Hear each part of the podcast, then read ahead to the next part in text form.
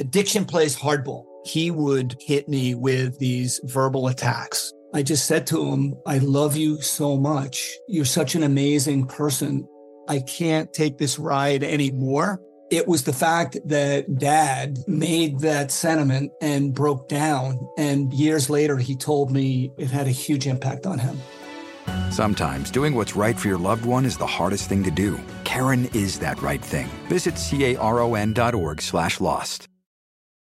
Can you remember a time when you thought someone you disagreed with might actually be right? In the new podcast, You Might Be Right, former Tennessee governors Bill Haslam and Phil Bredesen pose that question to guests like Paul Ryan, Al Gore, and Judy Woodruff. Come for the stories, stay for the substance and expert insights into some of the most challenging issues facing the country, including affordable housing, crime, and education. Listen to You Might Be Right a new podcast from the Baker School at the University of Tennessee, available wherever you get your podcasts.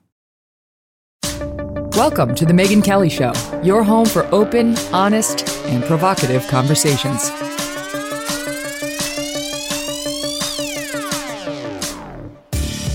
Hey everyone, I'm Megyn Kelly. Welcome to The Megyn Kelly Show. So excited for today's guest. So honored and I am delighted, truly delighted to be bringing this guy to you. I know you may have heard of him and you may have heard him on other podcasts, but you haven't heard him like this. You're going to love Douglas Murray in just a couple of minutes. He is the author of The Madness of Crowds, which you must read. You have to read it. Please, I beg of you, read that book.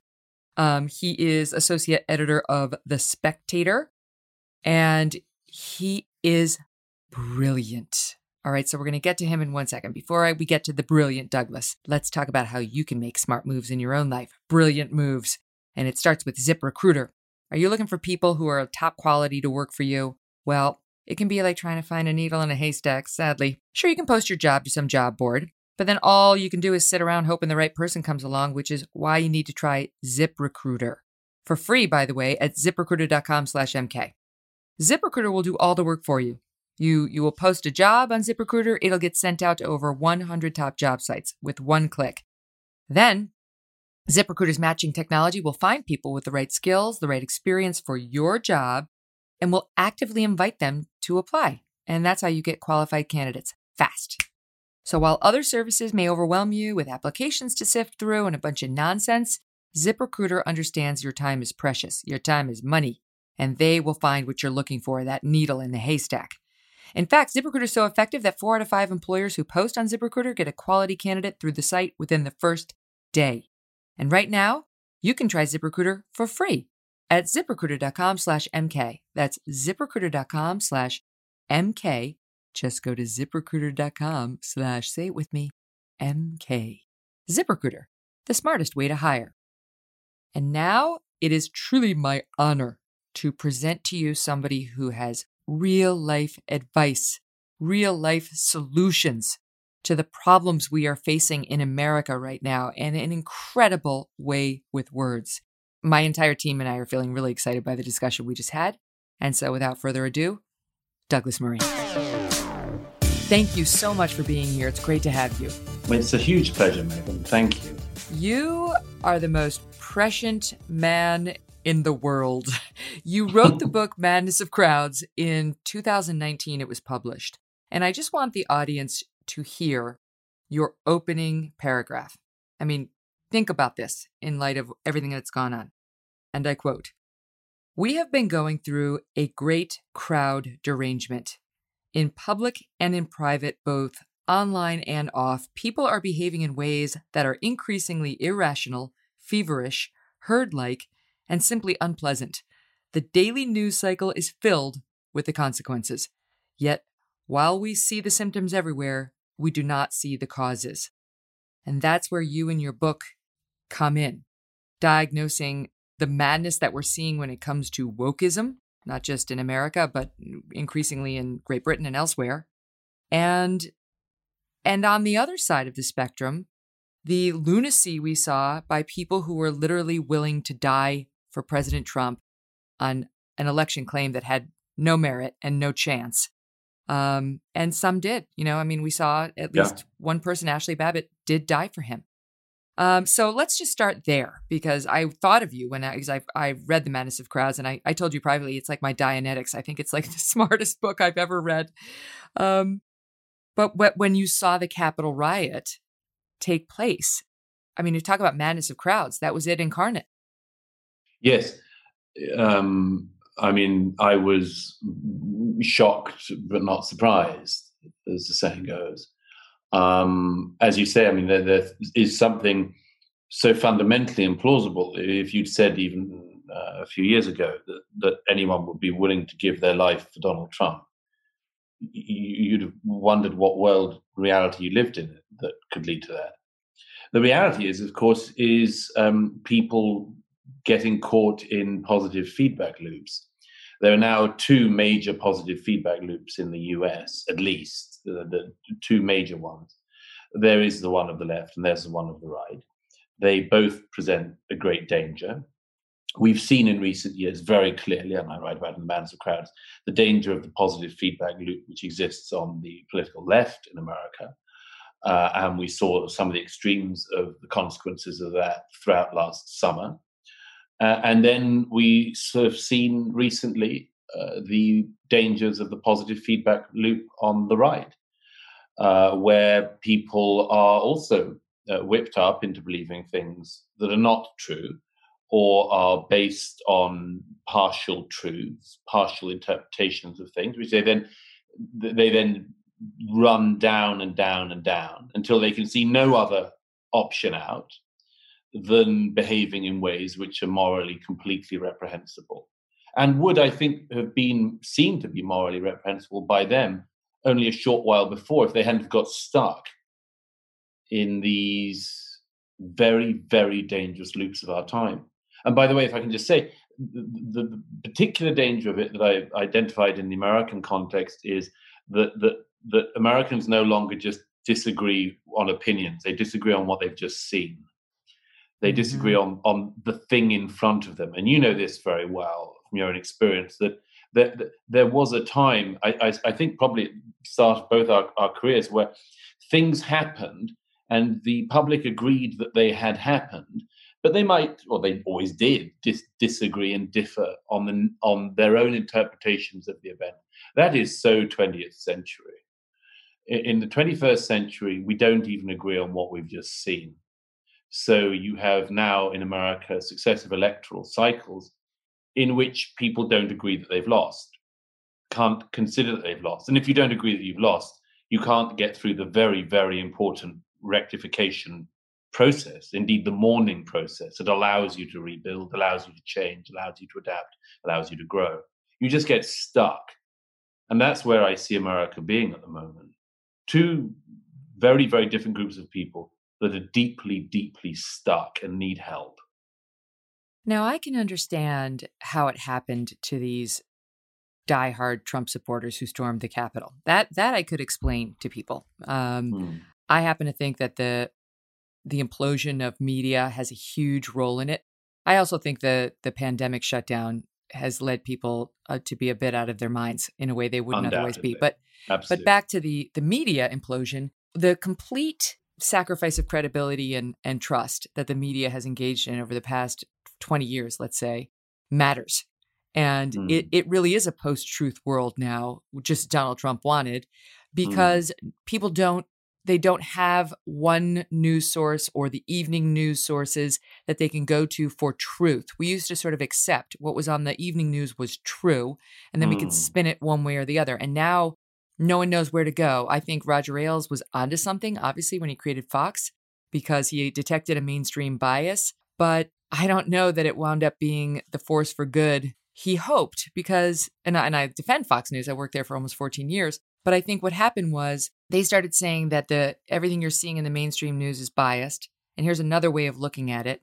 And then slowly but surely, cable news did get more biased, both, mm. you know, for the left and for the right, depending on the channel. People went to their tribal instincts to get their worldviews affirmed. Fact became much more a thing of the beholder, and that's something we could all settle on.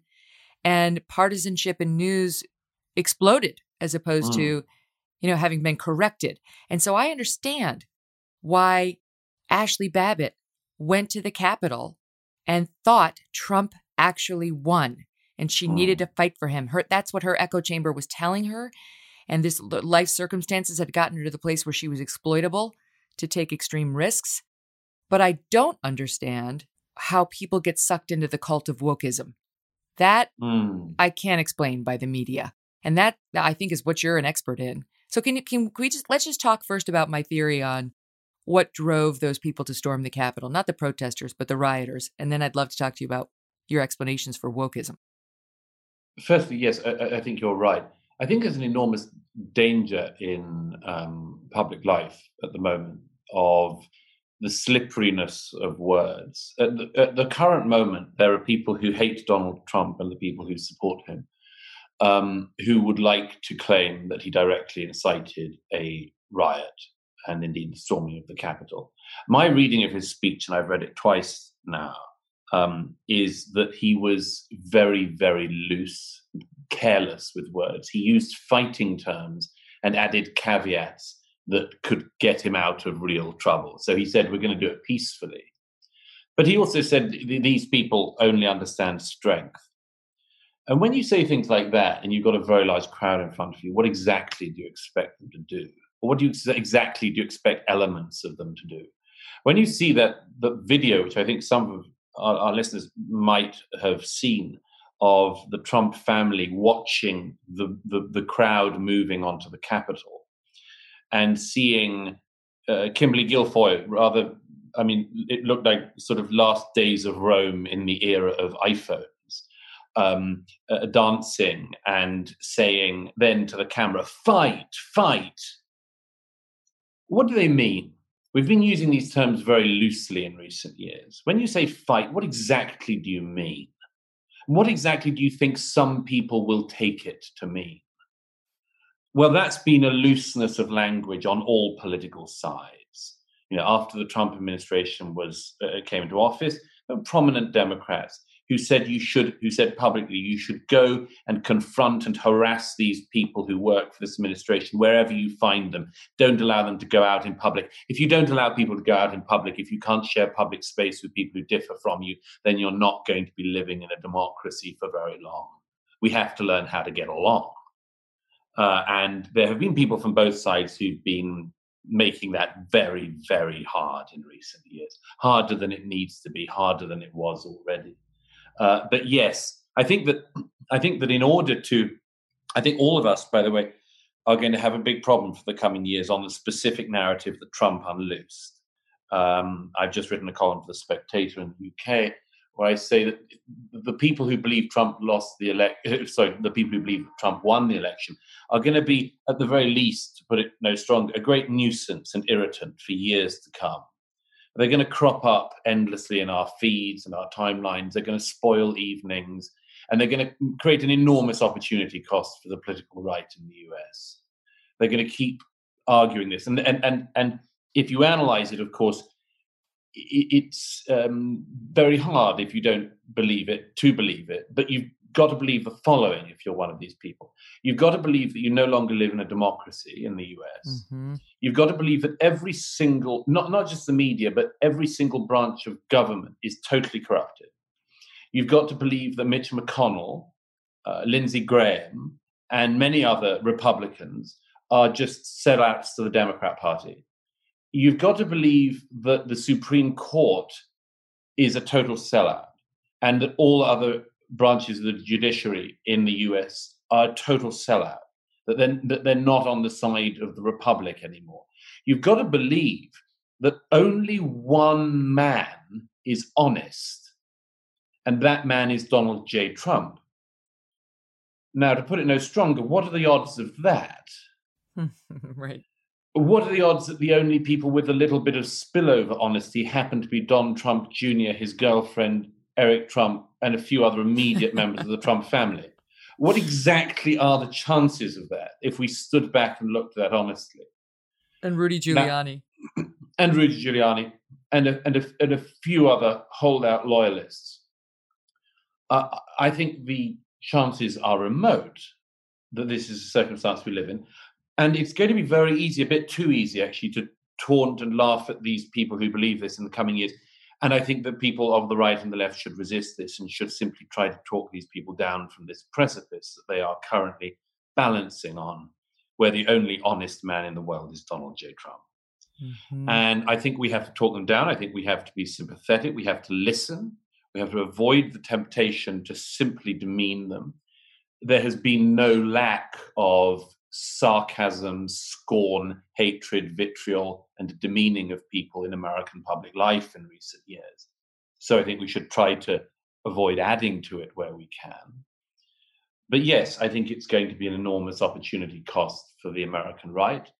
As to a great extent, I think the American left had a great opportunity cost from its games after the 2016 election. You know, I mean, you know this better than anyone, Megyn, but if if if if if the Democrat Party had decided to listen to what the public might have been saying in 2016, they could have done an awful lot by now.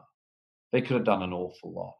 Imagine, imagine if they had of instead of playing the the Trump Russia collusion conspiracy hacking then merely bots game for years, they had tried to work out why the American public knew about Donald Trump but voted for him anyway and why that was. Why that was. That would have been a really good thing to have worked out. And it would be really good for the Republican side if they tried to work out why they lost, why they lost everything in this cycle. And my worry is that they will not do any of that work because they've got this distraction game. It's an enormous problem for them there isn't going to be any self-reflection. We've seen that already, right? I think it, one one way of reaching not not quote unquote normal Trump voters, but uh, you know, the one way of reaching most Trump voters, even the ones who who really they would die in the hill of he won and it was stolen from him is let's say that's true. What's smart politically now?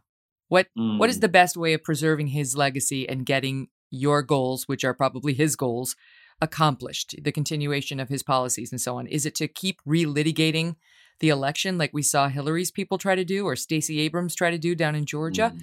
Or is it to focus on his successes, his actual successes that that you can point to and tout as a matter of policy? And I yes. think th- that's a rational way of pulling people out of a place that serves no one. Well, here we get yes, but here we get into the dishonesty of the current era which is that, for instance, I mean, I know this myself. Occasionally, in the last couple of years, an editor has said to me at a, at a paper, "Would you write a piece on this thing that Donald Trump has done, which is good?" And I've occasionally said, "Yeah, of course." I mean, I'll, for instance, the peace deals in the Middle East, uh, an unalloyed good to my to my mind.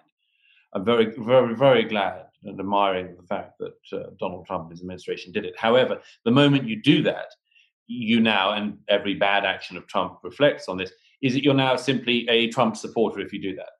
And, and, and, and this is the danger of what we're in.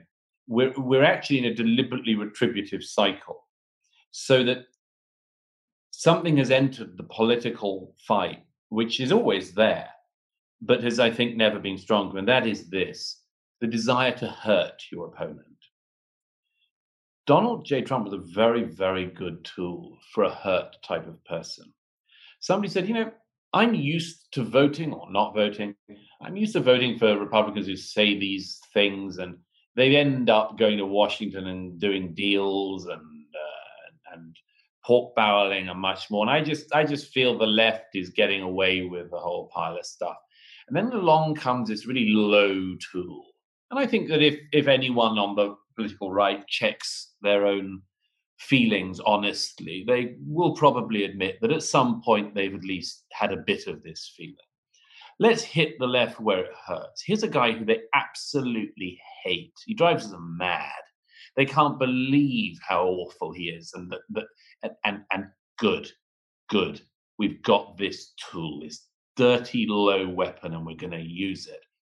Now, problem is once you start doing that, once you give in to that ignoble instinct, then you spark the opposite the other way round. And that's what we're in now.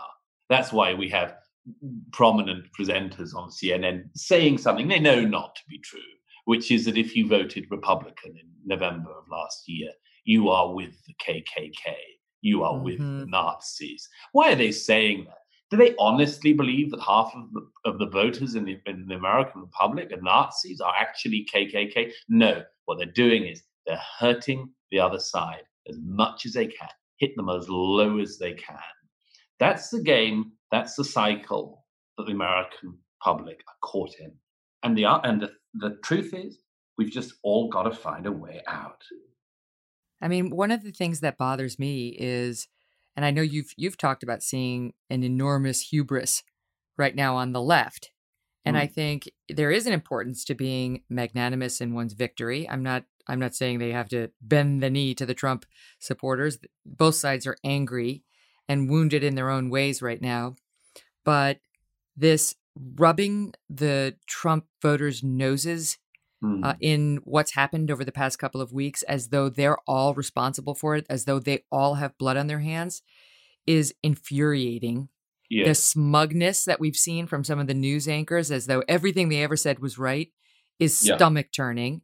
And it's very alienating and, and destructive of any hope of yeah. people coming back to them, people listening to them, never mind people quote unquote unifying, which I don't think is a realistic goal anyway. well, you, you know, let, try, try, this exercise uh, uh, um, between us. Um, if, if at any point in either of our professional careers we had reported on the um, rioting and looting that broke out um, as a portion of the Black Lives Matter protests last summer, if either of us had said everybody who came out after the death of George Floyd is a looter or a rioter. Would either of us have ever been allowed to have done that by an editor? I, I, I think not. I know. I, I, know. In my case, I would not have been allowed to do that. I, my own view is that British journalism is slightly still has slightly more sluices down than American journalism on some of this, but I don't think either of us would have been allowed to do that, and quite rightly, because uh, the minute you tried to do that, if you wanted to do that, and it would have been reprehensible to do it, the editor would have said, "Hang on a minute, there are lots of very good patriotic Americans who just saw a video of the most appalling thing. Uh, uh, uh it looked absolutely horrific and was, and they came out in their thousands and you can't claim that all the people who were upset by the video of the death of George Floyd then went and looted the local Nike store. Rewrite that. That's what would have happened, and quite rightly so. So the problem is what happens when there is an asymmetry, where it's not acceptable to say that. You can say, look, once the rioting kicks off and you know that there's going to be rioting every night, it's very unwise to go out another night and be part of that. And there is some kind of cult. You can do all of that. But when you get into the asymmetry where that quite rightly isn't allowed, but you are allowed, for instance, to say that every Trump voter is the KKK, then you get into this trouble. The asymmetry. The, eh, people, people don't like unfairness. It's it's a really basic thing in our societies. We don't like unfairness. We hear a lot of talk about inequality and things like that. We hear we don't hear it talked about often enough that fairness and unfairness are deeply guiding ethics in our society. It's one of the first things that children say. That's not fair. Mm-hmm. It's a very deeply built-in instinct in our species. And so visible, very visible unfairness is something that people uh, people pick up on. And once they pick up on it, and once they see it rolling on and on and on, they will look for other weapons.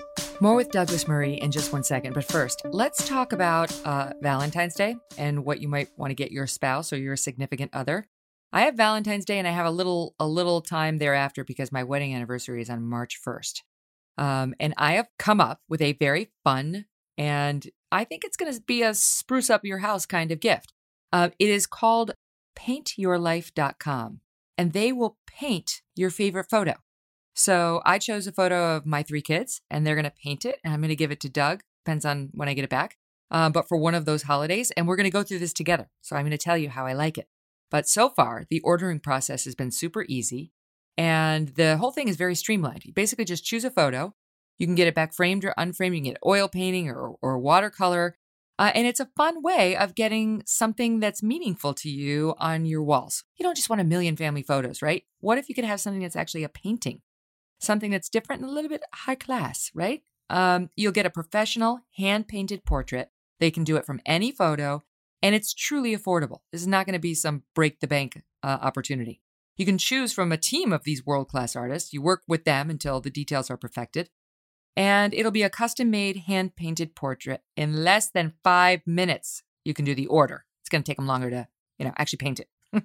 it's quick and it's easy, and you get it in about three weeks. So send in any picture. Uh, it can be of you, although I have to say it's a little weird if you just get an oil painting of yourself.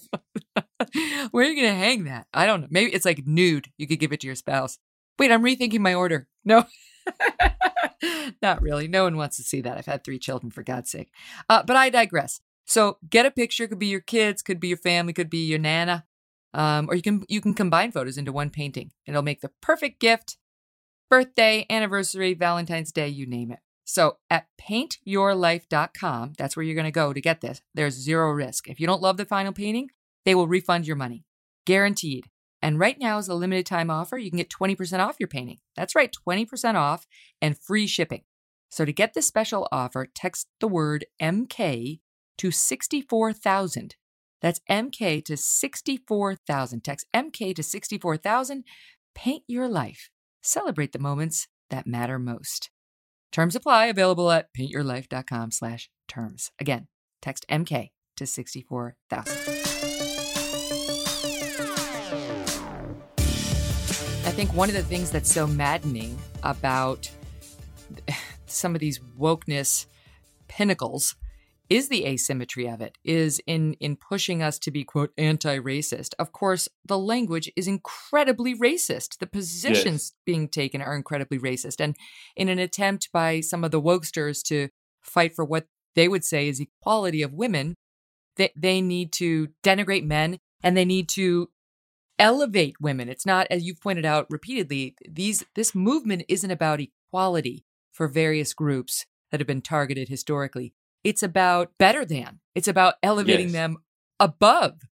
And people can feel it. And if you're mm. in one of the targeted groups, maybe you like it if you're a wokester. Um, but I think most people understand this isn't about equality, it's about subjugation of a new and different group. And it feels unfair, it feels wrong. That's right. Yes, it's, I mean, to, to, to sort of steel man what's been happening, I think it's just worth saying at the outset, you know, the, the whole ideology of wokery, I mean, starts from a reasonable place. And I always think it's worth crediting when when an opponent or somebody you you think has come to reprehensible conclusions, nevertheless has started with a serious question. There has been in our societies historically racism. Uh, there has in every society. But American society has had a particular issue with racism in the past. And so there, there is a, a legitimate argument that some of that may be lingering still in the present day. That's the thing to contend with. It's true that women have been prejudiced against in career options, among other things, in not that far off memory. You know, it's not ancient history. It's true that gay people, LGBT people, to use a, a term I don't like, um, have been prejudiced against until, again, not that far ago. I mean, it, it, we're only talking about the, the 60s and 70s that legalization occurs in countries like ours.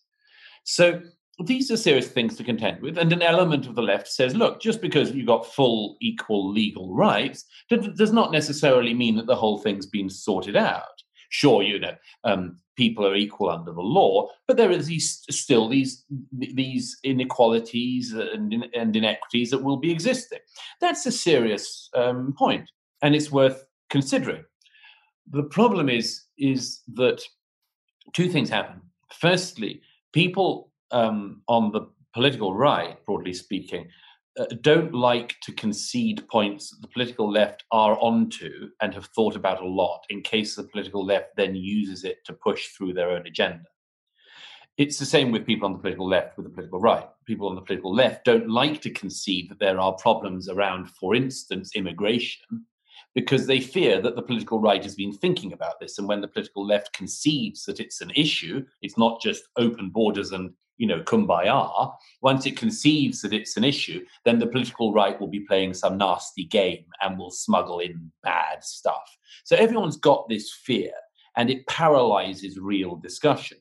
But so as I say, eh, let's concede the political left is on to something with this whole issue to do with with with um, historic injustice that may have still been percolating down into the present day. The problem is the political left um, has been answering this on its own, unaided, I think, by any serious contestation by the political right, and has been making assertions that by this stage, as I identify in the madness of crowds, by this stage are really at a stage of overcorrection. Whereas I say, it's not enough to say women are the equal of men. They've got to be better for a bit. Um, we see this in the endlessly, weirdly, in the political realm with that that you know that one that comes up occasionally. Why female leaders have done better in the era of COVID, for instance. Mm-hmm. Um, this is a constant one, you know, because the prime minister of New Zealand is, is a woman. Uh, and New Zealand's done rather well in the COVID era. Uh, uh, that's because that's because New Zealand's led by a woman. Um, this sort of thing, and, and, of course, lots of people just don't notice it. A lot of, I think, a lot of people notice it and just let it go by. But the implication of it is that there's something better about women. That if we just had more women in charge, uh, there'd be a lot of uh, there'd be a lot of things that were better dealt with, better handled. Um, I think that people don't particularly like that kind of chat. You're either equal as men and women, or you're not. It's possible as well, which is what I submit, that there might be different competencies around the edges and different tendencies, different uh, directions people go in depending on their gametes and chromosomes. It's, it's, it's, it seems to be the case. But if you mm-hmm. just assert that one sex is, is just better than the other, as well as being equal, the position I say equal and better, then, then people again notice there seems to be an unfairness. You can play this in each of the identity groupings. I mean, the only one I have a social crampon on is the gay one. Uh, not that it's ever done me any, not that it's ever done me any good, but but it's, it's, only caused me pain. Uh, um, but um, but I mean, you know, I, I don't like it when I see some gay people and be talking about themselves and being talked about by others as if they're magically better than the straights. It's not. It's not as common as the the, the men and women one because it's a much more of a minority issue. We're not talking about a 50-50 thing here. We're talking about a sort of three percent of the population issue. But I don't like it when I hear, you know, gay people being talked about as if it's just so much more fabulous and, and better than the boring straights. There was a magazine in America the other day that ran a pro- uh, ran a piece about the you know the problems we all know about heterosexual partnerships.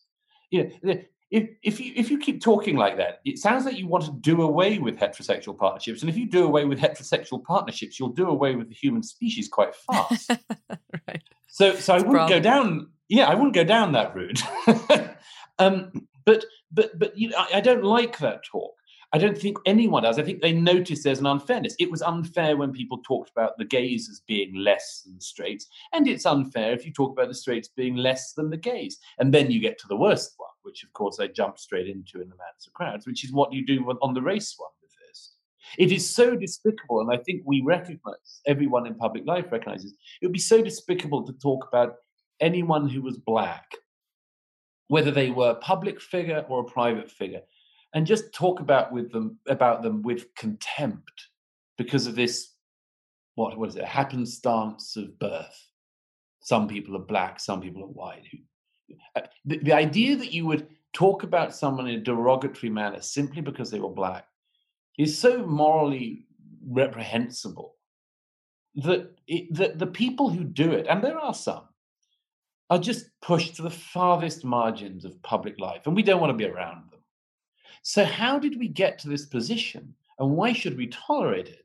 That there are very, very prominent figures who seem eager not just to demean white people because of the color of their skin, but to actually cause them hurt, to deliberately provoke them, to say, we're actually not going to listen to your concerns. And by the way, this isn't a fringe thing anymore. That's why I write about it. That's why I'm interested in it.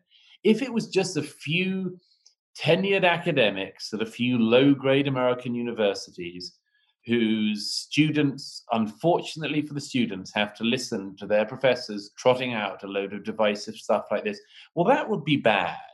But it's not the position we're in.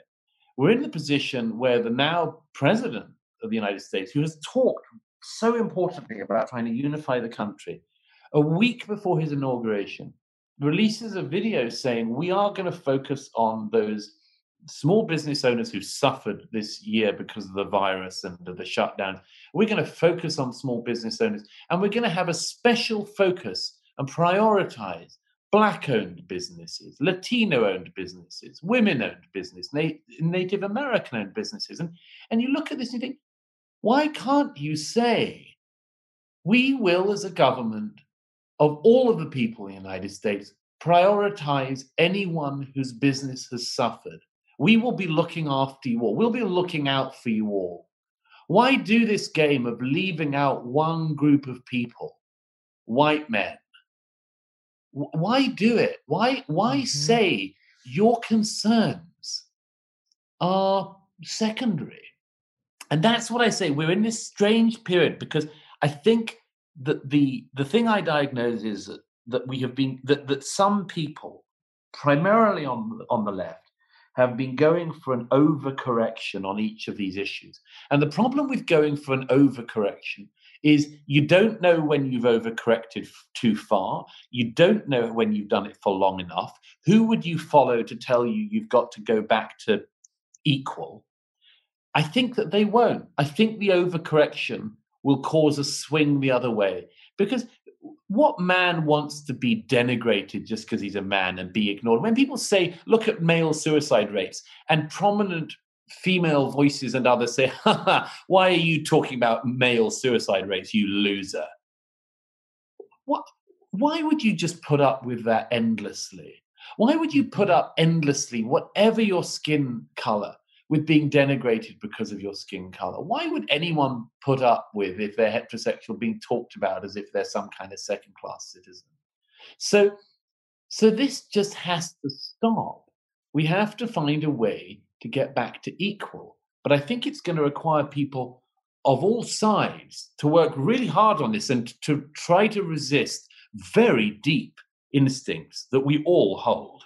Well, I think you're right because I've said in the context of the Me Too movement, and I think it applies to the Black Lives Matter thing, all, of these identity politics issues. If you really want advancement for a group that's been historically unequal in some cases, you're going to have to have buy in from the group that's in power. The, the yeah. women who want to find themselves in more corporate board suites aren't going to get there by just summarily ruining the career of men for one stupid comment in an elevator. Mm. That that's just yeah. going to make the men afraid of us. And yes. when you it's fine I can say that as a woman. If I if I say that about black people need white people's buy-in in order to, you know, achieve true equality, it sounds racist. But I mm. I believe it's mm. true there too.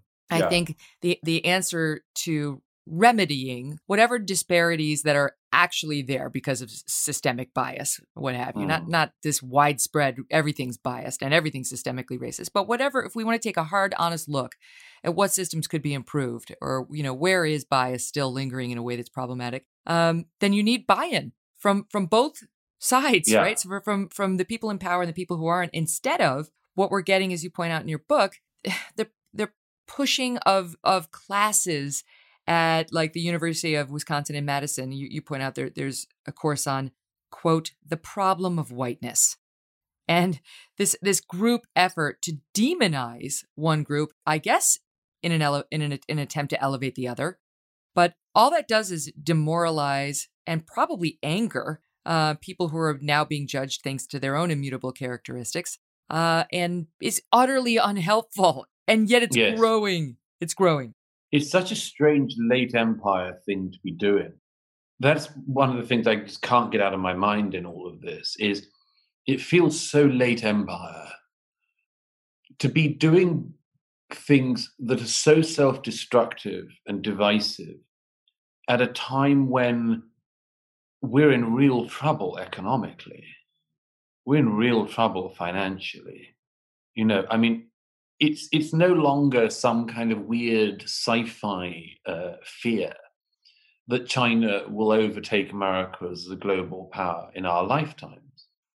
Certainly in the lifetimes of your children. Um, that, that's not a, that's not some nightmarish dystopian thing anymore.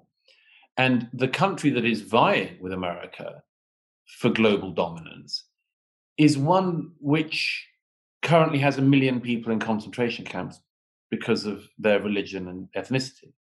Right. Uh, it's one where Western companies outsource labor that is slave labor, where, where prisoners, unpaid, who've done nothing wrong, work for free at all hours for companies that are subcontracted to major American companies where all of the money and profits goes to a few people at the top. Is this an acceptable moral situation? Is it something we want to encourage?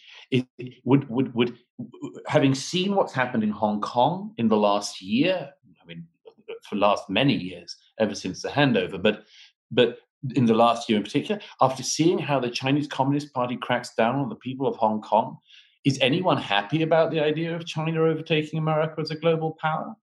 Does does anybody think that that China will be prevented from doing that if America just completely nixes the whiteness studies courses at certain low grade or top grade universities? Does, does anyone think that the advance of the Chinese economy and of Uh, and of their ability to snuff out human rights around the world using a checkbook is going to be lessened if there are more performative feminist dance studies courses at Berkeley.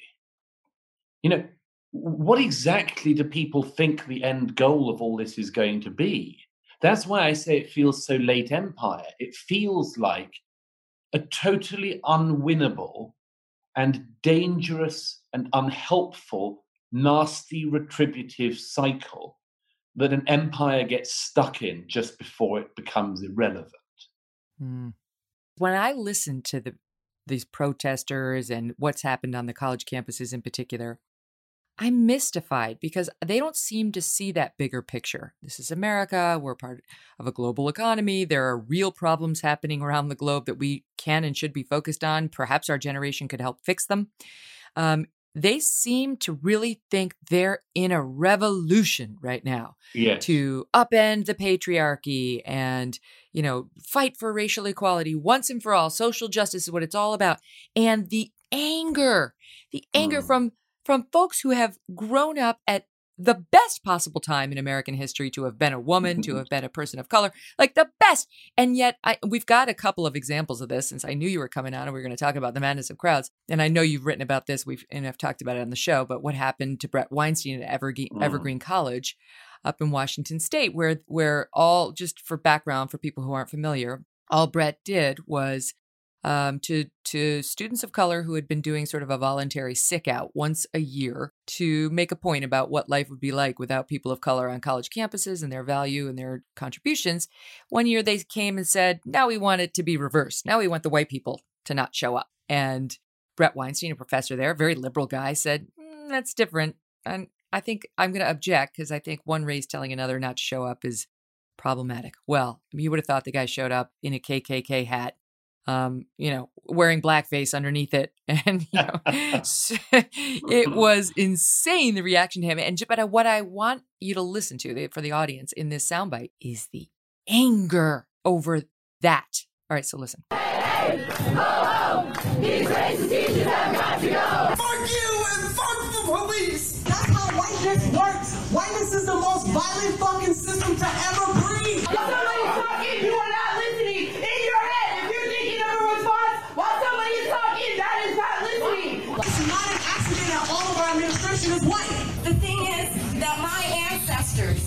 were slaves and your ancestors were not.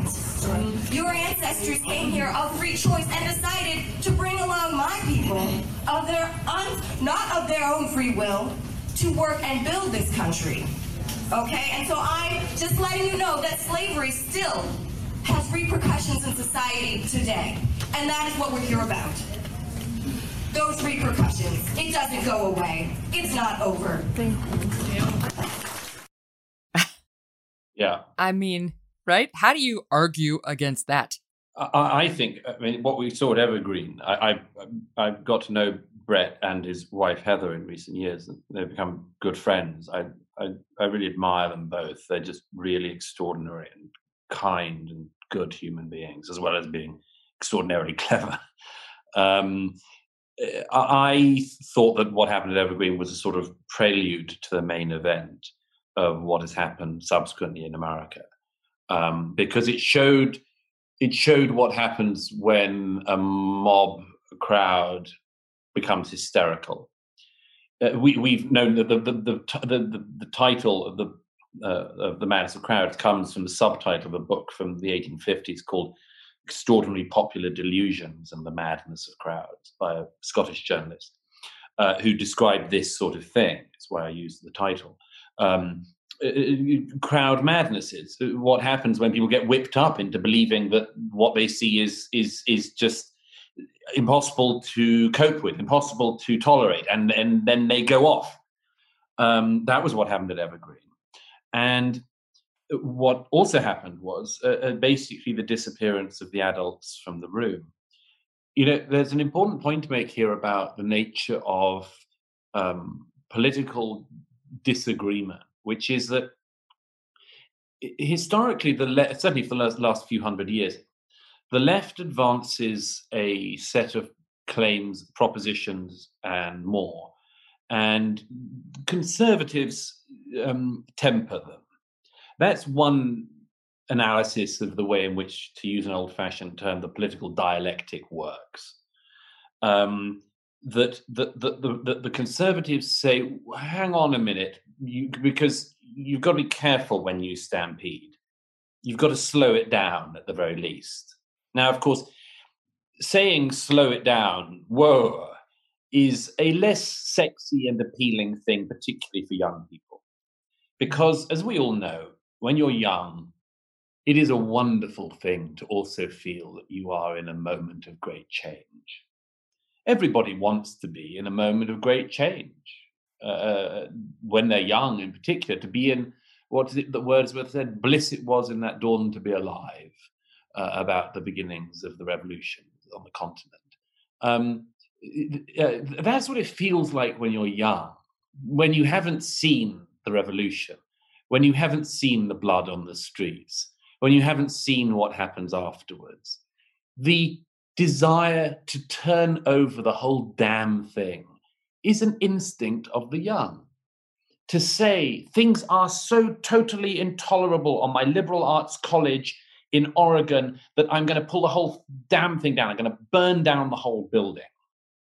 That's what happens when you're young and you've never seen the results. And unfortunately, it happens again and again throughout history. We both know this. We can think of examples in our own lives and careers, and there are many cases from the past. You know, and there were serious cases where this same truth held. Uh, um, the, the, the French kings were pretty incompetent. But once the post revolutionary famines occurred, the French peoples learned that there were new levels of incompetence that they had never dreamt of. Mm. You know, the Shah of Iran had quite a lot of people in prison who were political opponents. Some thousands of people were in prison who were political opponents of his. And many people thought it just couldn't be worse until they met the Ayatollah in person and they realized that a few thousand people being in a prison system was nothing compared to a system which decided to just shoot people on sight and hang them arbitrarily in the street for reported offenses against the new regime. I mean, these may sound like extreme examples, but they're not. They are on a continuum. When you say this thing is intolerable and the whole damn thing has to be pulled down, you are inviting people to join you in relearning a lesson that people in history have had to learn again and again. And I simply suggest, as a small c conservative, that people are better at understanding the risks of very, very violent and sudden change. That they step back from that impulse, that they weigh up the pros and cons of this, that they don't say, I mean, also, by the way, when you say, What should one say to a person who says these things? I think this is what the adults say. We can all do that. We can all do that. Mm. You know, mm. I mean, I'm not denying for a moment that the history of American slavery was bad. But who exactly was the past rosy for? I mean, y- you could point to people. I mean, I happen to be white. I happen to have been born in the UK in the late 20th century. I'm among the luckiest generation in history. Um, it, it, would be possible for somebody like the, some of the people you just played that recording of screaming, you know, you don't have my experiences because my ancestors suffered. It could be perfectly possible for everyone to play that game. Bret Weinstein, by the, by the way, whose family happened to be Jewish, he never makes anything of this. I bet the Weinsteins in history didn't have an entirely rosy time. Mm-hmm. Right. I'd, I'd, have to I'd have to work out exactly what I know a little bit of their family history, but I would have thought that whenever they fled what's now Eastern Europe, they didn't do it in optimal circumstances. I bet they met some pogroms on the way. I bet they dodged Auschwitz only just. So, so they could play that game. Somebody could say to me, Well, who are you? You're a privileged white man. And I could reply in kind. I could say, You know not a damn thing about me, my privilege, or my past. And you certainly don't know about my ancestors' past. The past wasn't rosy for my ancestors either. Most of my family spent their time eking out a living on a remote Scottish island where they stayed for centuries, never warm, never well fed. And in the 20th century alone, my grandmother had to see her father die in the First World War when he went off to a foreign country he'd never been to before, and then lose her brother in the next war a few years later. Was my grandmother's life privileged? Was it lucky do, do I or anyone else deserve to be talked to as if we are from some elite, lucky class and there are some lucky, excellent, beneficiary, hereditary people who can win the oppression Olympics and then talk down to the rest of us? I don't think so. I don't think they have that right. I'm not willing to grant them that right. And I don't think other people should either. I think it requires adults to say, we can all do this. And there are very good reasons why we haven't. Because if we did, it would be endless and unmendable because there are so many resentments that we can all dig up. But the answer to resentment is not more resentment. The answer to resentment is gratitude and hope. We're going to get back to Douglas in one second, and I'm going to ask him what should you actually do when the mob comes for you, or actually when the mob comes for someone else? Instead of just piling on to virtue signal, what's what is another option practically? What could you do to support the person getting attacked? Um, because people are afraid. They're afraid to support, right? To be an ally to that person as well. Because then they're like, oh, you, you know, you you support what he did.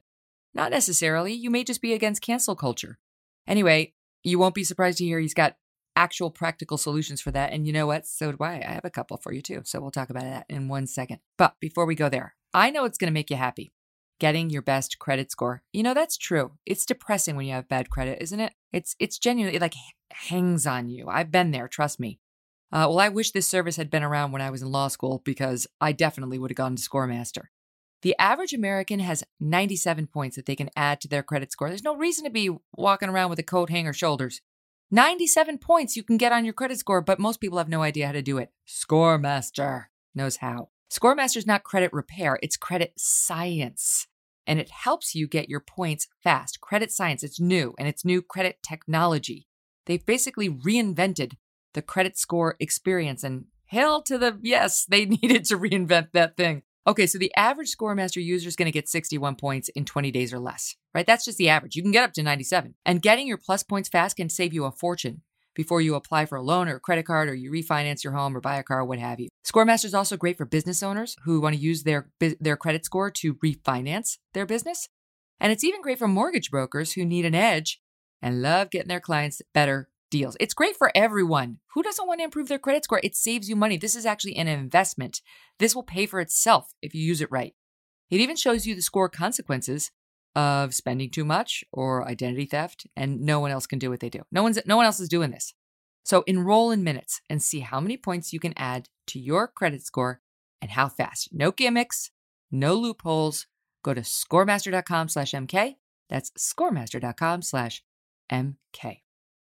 And before we get back to Douglas, we're going to do a feature here at the Megyn Kelly Show that we call Asked and Answered, where we try to get after a question that one of our listeners had for us. Steve Krakauer is our executive producer. He's got the asked portion. And uh, what's the question today, Steve? How's it going? Going well, Megyn. We've got a lot of great questions that are coming to us at our email address, questions at devilmaycaremedia.com. Also, to our social accounts, you can ask questions there as well at Megyn Kelly Show on Twitter, Facebook, Instagram, wherever you'd like to follow us. Uh, this one really kind of fits with the show today. It's from E. LaJoy, and they want to know You've often mentioned that most of your friends in New York City are liberals. Can you speak about how you cultivate friendships amidst ideological differences? Do you feel like you are always on eggshells? How do you handle a heated moment? Okay, E. That's a good question. I think most friendships are not based around politics. Remember, there used to be like an old rule at dinner parties you're not supposed to talk about politics or religion. I think that's a good rule. And I, I realize Trump has changed everything. He dominates everyone's sadly, everyone's th- thought processes. He's like, it's his dream. We're all thinking about him all the time. But that's one good thing about the president leaving office, right? Like that, that wasn't healthy. It's not healthy to be thinking about anybody like that. I think the, the reason my friendships with my friends have worked so well, despite our political differences, is we don't make politics front and center. We, we rarely talk about it. And when we go there, we don't go in depth. You know, we'll talk about a couple of issues very respectfully. And if there's a hint of tempers rising or somebody getting dug in and feeling like, mm, we get right off of it. It's not worth it. It's not worth compromising a friendship for. Like, they have different political views than I do. I love them. They are good, great people. They're great moms. I love their kids. I love their spouses. That's what's important to me. I don't give a damn who they voted for. I don't care that we may see whatever, the Second Amendment uh, differently or the solution to our nation's problems. I'm not looking to legislate with them. Um, I'm looking to spend time with them, to go to the movies with them. I'll tell you, it's like, um, so my friends, I'll just give one example. Um, really, we're not like minded politically, as I think I mentioned, except for sort of one in my core group. But when I did my my long sit down with Vladimir Putin, there was one that was super quick. We did like 11 minutes together. And then a year later, he gave me a real interview. And that one, NBC made a full hour special out of. And it was great. It was, it was so exciting for me. And um, I was at home with Doug and we were going to watch it. It was on, you know, like a Sunday night. I can't remember. Maybe it was Friday night. And can I tell you what? All my friends just showed up at my house. They were like, We're watching this with you. I'm like, what are you doing here? They're like, We're watching. This is big. You went to Russia. You interviewed Vladimir Putin, and we are watching this interview with you. And that's a little political, right? Like whatever, you depending on what you thought about Russiagate and the whole thing, didn't matter. They were there for me. They wanted to celebrate that moment. And I just think like if you make the right deposits, go out to dinner, talk about your kids, talk about your hopes, talk about your dreams, your aspirations. I could absolutely talk about my work situation without getting political, you know? There's always some asshole you can talk about at your workspace, except for my team now. They don't have that, sadly. Um, but anyway, there's always something you can commiserate with. And you have to build that base of friendships in your life. So try, try to steer clear of the politics, be open minded. I think, you know, look, there are limits, like the hardcore wokesters. That's probably not going to work out, right? I'm sort of fighting against everything they're fighting for. like I don't, I don't like cancel culture, and I'm. It's my mission to take it down. Um, I want to cancel cancel culture. So that that's a tough one. Um, but people who are within reasonable bounds, go for it. Try to remember what's really important. And it's nine times out of ten, it's not Trump, it's not politics, it's none of that bullshit. It's like your loves. And your desires and what's in your heart and your experience and your joys and your pains and all that stuff. You need friends to get you through all of it and to help you celebrate it too. I thought you, not surprisingly, said it best when you you were on Joe Rogan in September, and I loved the way you put it. You said people are looking at the past as a savanna of grievances. Mm. That's exactly right. It's it's like life has become too good, and now we have to look for ways in which someone at some point in our history has been aggrieved and Mm. and adopt it. You know, it's it's like Mm. to simplify it, I say to my nine year old daughter, I have three kids and a boy, a girl, and, a, and then a little boy. And um, she's nine, my, my middle child. I said, Yardley, life is going to deal you enough heartache and situations in which you've actually been victimized. You don't have to look for it. You don't have Mm. to make it up. You don't have to invent it, glom on to somebody else's. You just wait for life to take care of it on its own and we'll deal with it Mm. when it happens. But that but people are in a very different headspace. Those people on the Evergreen College, the people on the Yale uh, campus, Mm. screaming down the professor who defended his wife, who had the temerity to say, maybe we shouldn't be dictating exactly what people wear on Halloween. You know, they're they're at Yale, they're smart, and Mm. pe- I mean, I, once again, you, you would have thought that husband and wife had the had the white hat on. Um, but the anger towards them because people have now been programmed by a society, by their families, by the media to look in the mirror and figure out how they've been victimized, even if it's someone Yes. else's hurt. There's a lot of curious things about this, but but I am persuaded now that it's that in part it's because it's something to do.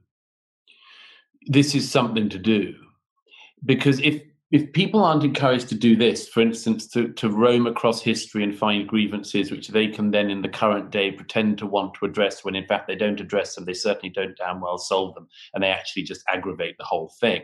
It's something to do because what is the alternative? The alternative, among other things, is you're going to have to work really, really hard to sustain a lifestyle which you think you've been born with the right to have, which billions of other people around the world do not have.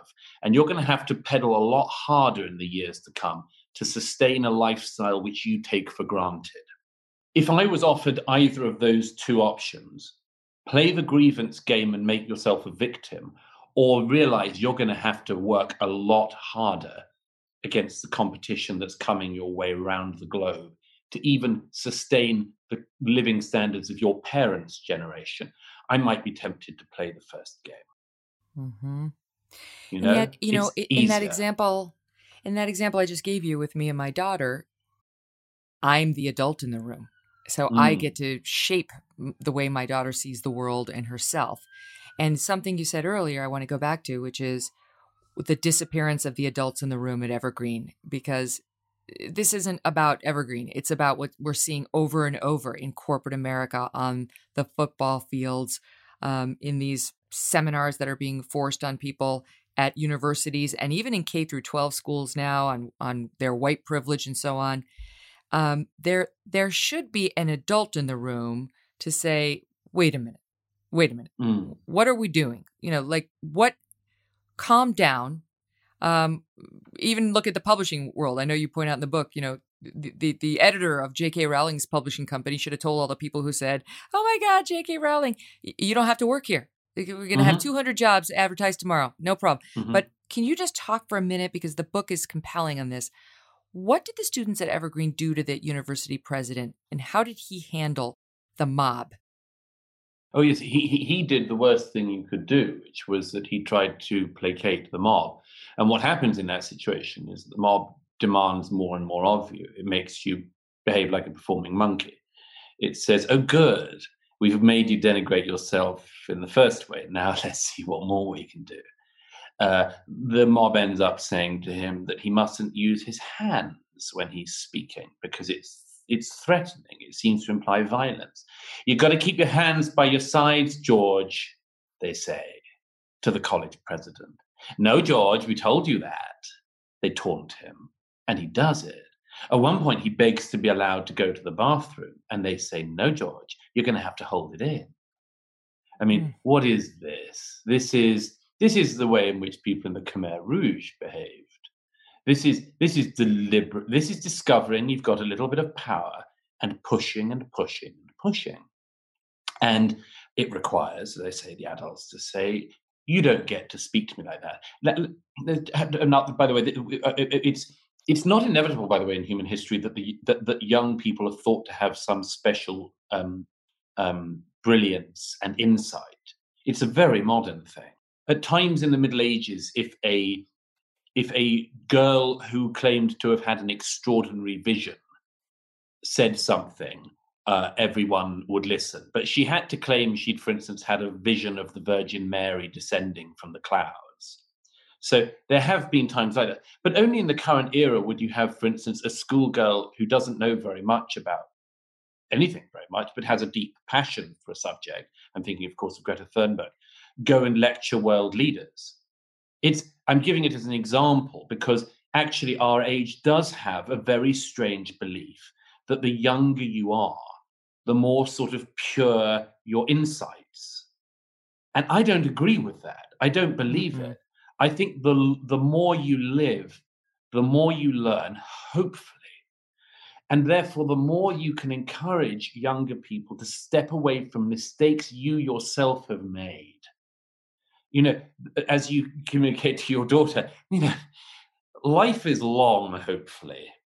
And you've got plenty of time for real resentments to occur, which you're going to have to try to keep to the margins of your life in order not to become an embittered person.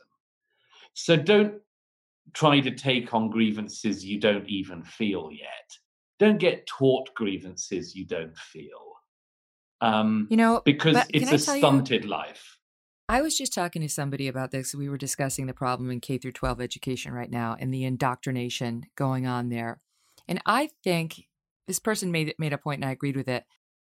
These schools, K through 12 and college as well, they exploit in particular girls, little girls' natural mm. empathy, their natural yes. empathy to try to make them feel racist or bad or not quote like an ally mm. unless they accept America's awful. White people are bad. Yes. Men are oppressors. It's a patriot, right? And if you, if there's, no one's even cueing a challenge to that in these little girls' minds. They're just trying to indoctrinate them into activists on the left who fight oppression. And these young girls are ripe for it. Yeah, they are. And by the way, part of that is because in America, there is a presumption, which is wrong, I think, that empathy is an unadulteratedly good thing. Mm. In fact, empathy is not an unadulteratedly good thing. Empathy has all sorts of problems associated with it. It's not like, I mean, you often hear this, it's an American idea, but you often hear this claim that the more empathy you can encourage people to have, the more justice there will be in the world. Flat out wrong. For instance, you can have a lot of empathy for a friend who has a drug problem. Empathy alone will not help that person. Some point, somebody will have to stand over their lives and say, Stop. Stop. And in other words, the empathetic view, the, the view that empathy alone will get you out of problems, is wrong in cases we all know in our lives. Mm-hmm. If, if if if we have only empathy, we will make a lot of bad and wrong decisions. Um, uh, Paul Bloom of uh, Harvard or Yale, I can't remember which, wrote a book about this a few years ago called Against Empathy, precisely mm. trying to balance out the overdoing of the empathy significance in American life. But um, empathy being a trait which, as it happens, as you, correctly, uh, women are more associated with than men, is seen as being i mean it is an incredibly important instinct obviously but it's only an important instinct if it's if it's if it's countered and balanced by other instincts too. Um, and if you decide that empathy must rule i mean we have this in the teaching of history obviously try to understand how people in the past felt. Well, that is an important thing, but it's not that much use if you don't know whether the French Revolution came after or before the Russian Revolution. You know, it's not that useful if you don't know the most basic dates. And I bet that if I have actually tried it on occasions in campuses and educational institutions in America and uh, in Britain. If, if, if you are speaking to somebody who believes that they are just drowning in empathetic capability, if you ask them a very basic question, you know, um, I know, what's the capital of Saudi Arabia? And they can't answer you. Um, the adult should say, you know, before you believe that you can solve the world by your magnificent healing empathetic capability, find out something about the world. Find out something. You know, and this is, of course, a particular, I'm not American myself, you know, but it's a particular problem in America and has been for a long time. The mm-hmm. idea that, um, that I, I mean, I'm, I don't, I'm not being snotty about this, I hope, and I'm not being anti American about it, but um, when you travel a lot, as I've done in my career, you you learn an awful lot about everywhere you go, even the places where nothing seems to be happening. You discover stuff about about it, and you you are cautious about making judgments about other people and places without knowing an awful lot. You know, and there's a there's a, a humility about that which we should encourage. And unfortunately, I think because of a lack of travel, a lack of a certain amount of curiosity, and certainly a paucity of decent education in the United States.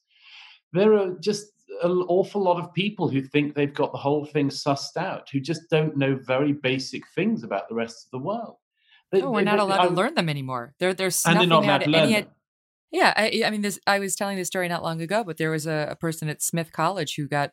Uh, they complained about her because her syllabus had. It wasn't just that it had um, some white men, uh, white male authors on the list, it was that there were any.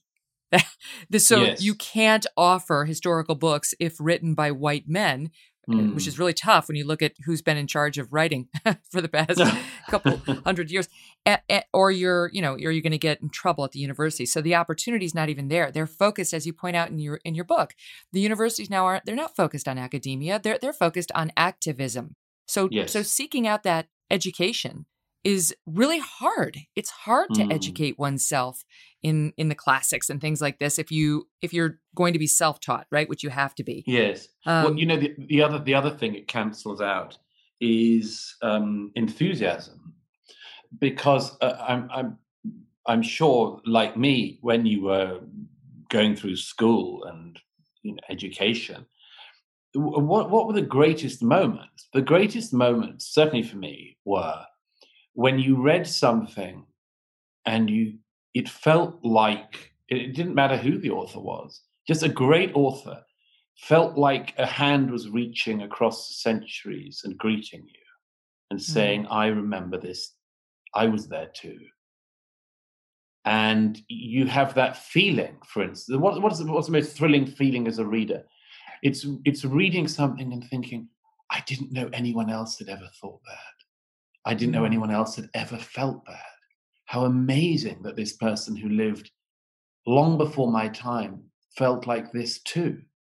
And I've had that from re- from reading writers of so many different backgrounds, nationalities, and much more. And it's just the greatest thrill as a reader you can encounter. It's one of the great human human thrills um, you you will minimize the opportunity of having that joy if you decide that discovering great things is of secondary importance to discovering exactly correctly diverse things.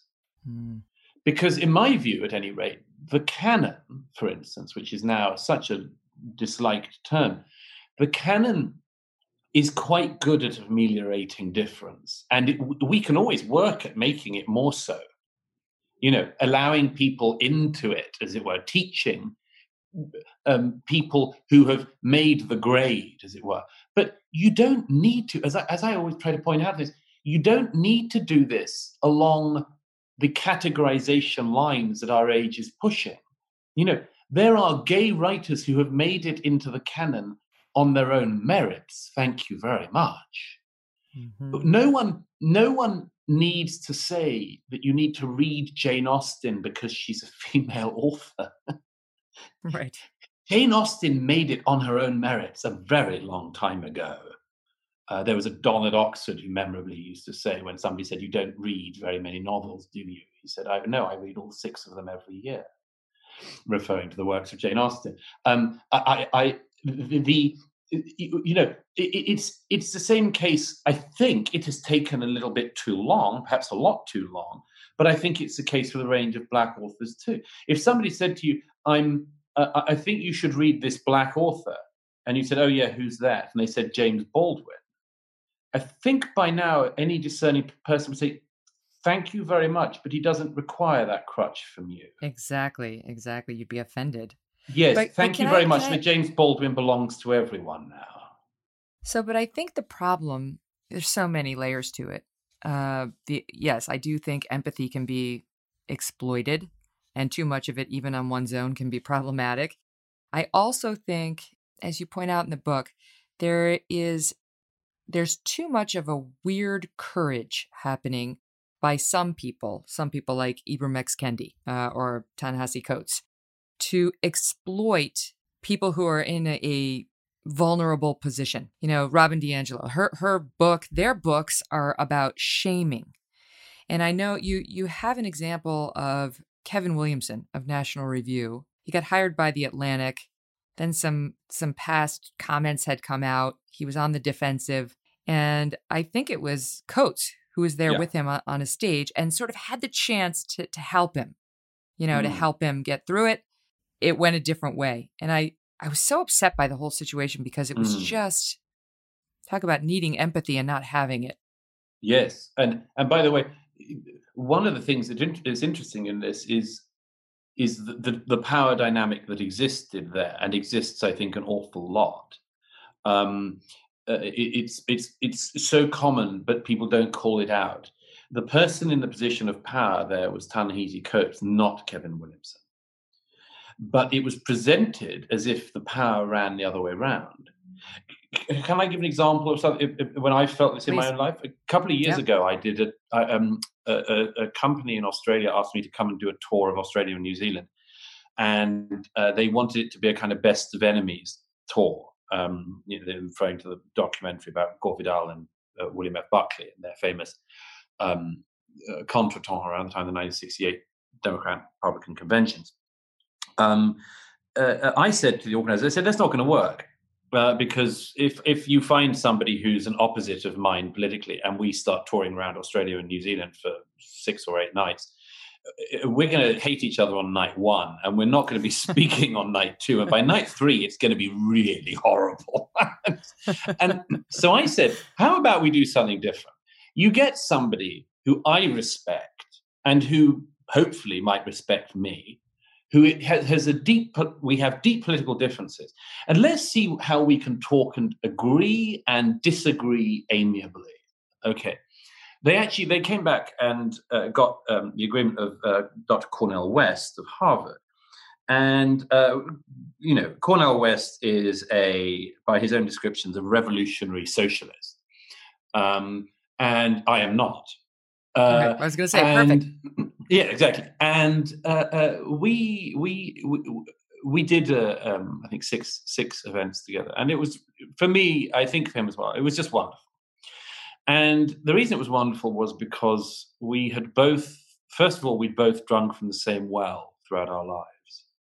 We had common uh, cultural references, philosophical references, literary references and there were also different wells he had drunk from, which I had come, uh, which I learned from speaking with him to respect more. I mean, he went off on a magnificent riff. It happened that Aretha Franklin died one night whilst we were on this tour, and he went off on the most magnificent riff about Aretha, Aretha Franklin. And I, you know, and it was just such a gift to be there as he was speaking like that about such an artist. So I learned from him about a whole range of things. But here's here's the key thing is that one of the things I was aware of throughout was that for some people in the audiences, they would interpret it as being me in the position of power and Dr. Cornel West of Harvard as being in some kind of unpowerful position. Hmm. What I was conscious about throughout was that exactly the opposite was the case. As it happened, we got on very well. I I think we just had a wonderful time, and and, and I think our audiences t- t- did too. But I was conscious of something throughout, which is there is a gun on the stage which can be fired, which would destroy all of this, and there's only one person who can fire it, and that's him. Hmm. What I mean is, of course, the racism accusation. That there was no, if we had a fallen out, there was only one person on the stage who had a very, very powerful weapon. There was nothing of commensurate seriousness I could have lobbed his way. And it made me register this. And I knew that this was going on in the Kevin Williamson Ta-Nehisi Coates situation. And I know it's one of the causes of the asymmetry of our time, which is that the pretense has been going on for a while that, for instance, the white male is always and everywhere in the position of power. And in fact, not all the time, but certainly in the most public arenas, the opposite is the truth. Because particularly the white male can at any moment be almost completely taken out by another person making an accusation of racism. And here, by the way, is the secondary problem from that uh, my late philosopher friend Roger Scruton and I often used to talk about this. There is something very curious in our age about the fact that the most damaging claims are unprovable and impossible to be defended against. Mm-hmm. If you said to somebody, you are a racist, they actually, people say, well, if you're not, you should sue. You want to bet? You think you can Right. prove in a court of law that you are not racist? So, what this means is, and as I say, thankfully, Dr. Cornel West is an extraordinarily gracious as well as learned person. Um, and this this sort of fear, as it were, that I had lingering at some point never never was was never occurred. But if I'd been with somebody like Ibram X. Kendi or Ta-Nehisi Coates, I think it would have been fired on day one. I, th- I, think it would have been fired without any justification. And I know I would have been seriously wounded. I would have been holed beneath the waterline because a certain number of people would have said, Oh, that's interesting. The prominent celebrated black figure on stage has made an accusation against the white author and the white author can't defend himself other than to say he's not racist. And as we know from the works of Kendi, which I've been studying, uh, if you say you are not racist, you are still a racist. So there's no way out. Here's my suggestion on this we've got to really work to find a way out. We, we've got to find ways out of this. Otherwise, for the foreseeable future in American public life in particular, there are going to be people who notice that a very powerful weapon appears to be hanging around, fully loaded, and there is no charge for firing it, and there is no charge for firing it insincerely. In fact, you can profit by firing it insincerely Mm. if you go around firing that insincerely, you will get better off. You will be more respected. Now, you and I might hope that the world is packed with sincere and honest people who would resist the temptation to go and pick up that loaded revolver. But, you know, I hate to say it, but the history of human beings suggests that there might be some dishonest people in our time. Mhm. There might be some people who are willing to advance dishonestly. I think that's what's happening. And I think we have to be able to address this asymmetry. right if there's i don't know if there and, and the more it gets used unfairly the more frightened people get and i think that's the other dynamic here is fear um, Yes. and, and not just fear i mean fear we know right we, we've seen that people are afraid to say how they feel they're afraid they're going to get attacked as one of the ists but the belief when you're in that situation i can speak to this personally that your attackers are coming at you in good faith Hmm. It's almost like the the more open-hearted you are, right? The the more you can be wounded in this kind of a situation. Yes. And I've been. I've been thinking a lot about you and what you wrote on this because I and I say on my podcast all the time, Douglas Murray has the answer. Douglas Murray has figured out the way forward. And I and I speak of, you know, the the way you say people should handle when they get unfairly accused or when they try to get somebody tries to shove quote unquote anti-racism down their throats, which is actually racism. And it's to stand up. It's to do, as Mm. you point out in the book, what Joan Rivers did, which is to say, How dare you?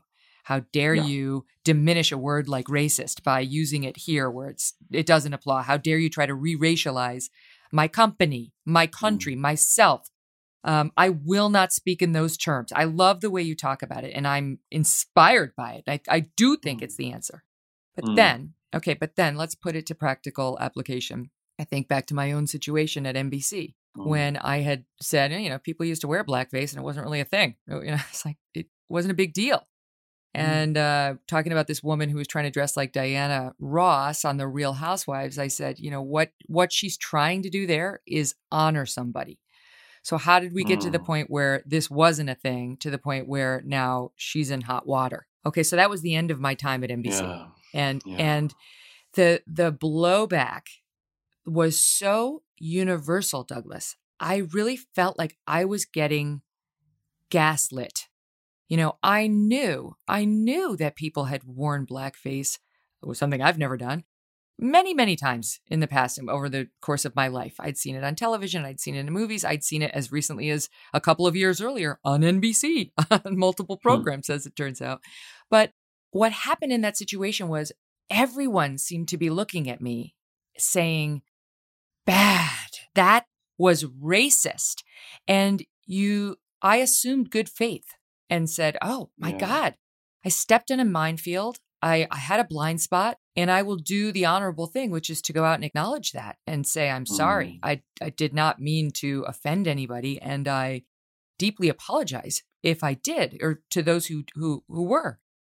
And now I think the biggest lesson I've learned since since that day is that the vast majority of the people attacking me were not in good faith. Yeah. They weren't. They wanted to punish me for all sorts of different reasons. And it's not that I want the day back and the apology back, but it's hard in the moment, right? It's near impossible in the moment, especially if you don't have a sympathetic boss, right? Mhm, Somebody who's mhm. going to back you to to turn around and say, you know, if I if I could have done it over, would I have gone out the next day and have said, "Let me prove to you that what I said is factually true. Let me show you the examples and why I said it." And can't we have a discussion about the point I was trying to make about this woman in modern day America who is trying to honor someone? And how did we get from A to B? Can't Mm. we talk like that? I tried a bit, but anyway, that I, I wish I could have been more forceful and I wish I could have explained myself, but people weren't open to it. They didn't Mm. want to hear it. And because there wasn't good faith. And I see that and I, I see that on Evergreen and I see that at Yale when they're screaming at the professor. And I, I just, I don't know if we can, if we just need to disabuse ourselves of the notion that these attacks, racist, sexist, what have you, are usually in good faith. If I can say that the, pro- the problem for getting out of it is, I, I, I think, among other things, the problem for, for, that we have for getting out of this situation, you can completely correctly identify, is um, the obvious thing to say is look, these accusations are hurled around so much and so insincerely that they've basically lost their power. So there we are. The reason why that's a dangerous thing to do would be that it would allow for the bad people, the nasty things lingering in the woodsheds of all our societies, to get a free pass. That's that's the fear I think a lot of us, if we're honest about it, legitimately have. I would love to be able to just say, you know, the term racist doesn't mean anything anymore. The problem is, I know that there will be some people who will benefit from that who I wouldn't want to benefit from it. It's the same with if, you know, the temptation to say, there's no sexism. What are you talking about? No, nobody in our society is sexist, or nobody in our society is homophobic. Shut up and go away. That's quite a strong temptation. But I know that there are, are some people, not a large number, but a certain number of people who will benefit in an unpleasant way from that. And simultaneously, we cannot all be held hostage by the fear of those people. So, what I try to urge people to do is just in general to try to hear other people's speech in the way they would like their own speech to be heard, which is not waiting, uh, waiting tensed to spring, having found the erroneous word, mm-hmm. but listening in a spirit of generosity and interpreting people's words in a spirit of generosity. Now, of course, this is this is really hard in the situation as we started off with, where, among other things, people want their political opposites to suffer. And I, I, know because I mean I've never had a case as serious and high profile as the one that you've just had, but uh, you you had and that you just described. But I've had a little bit of it of knowing, for instance, that I am speaking in front of an audience that wants me to fail, that wants me to slip up, that wants to catch me out using some term, you know, term, and and and as you and as you just described in that situation, if among other things, if you have co-workers who want you to fail, mm-hmm. let alone if you have bosses who want you to fail, then you just it's a horrible position to live in because instead of regarding the world and words and ideas as this just wonderful opportunity to to, to communicate and to swap ideas and to solve things. I mean remember that solving things. Um, instead of that everything becomes mean and tight I feel it myself. I'm sure you felt it as well. When you go into a thing and instead of thinking this could, this is just going to be great, I, I can't wait for this intellectual discussion. Instead of that, you go in tensed and fearful and having run through all the ways in which it could go wrong. If you have that second thing, you just never get anywhere and we will not get anywhere. I mean, what if we actually had in American society a serious attempt to address serious problems like homelessness, which, by the way, as a visitor to America, is just such a visible and awful problem in your major cities? What if we had a serious attempt from left and right to address the really lingering question that's coming along, which is why it's so difficult for young people in an age uh, with inflation in the way it's been for such a long time to accumulate capital and to begin their lives in a way that their parents began their lives.